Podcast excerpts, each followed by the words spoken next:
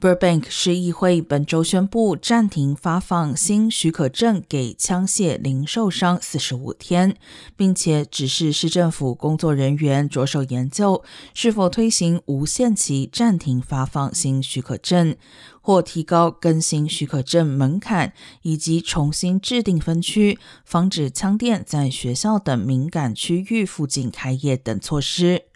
一份报告显示，Burbank 有十四家领有许可证的枪械经销商，平均等于每七千三百八十六名居民就有一间枪店，人均集中度几乎是洛杉矶市的十五倍，也高于邻近的帕萨迪纳和 Glendale 等城市。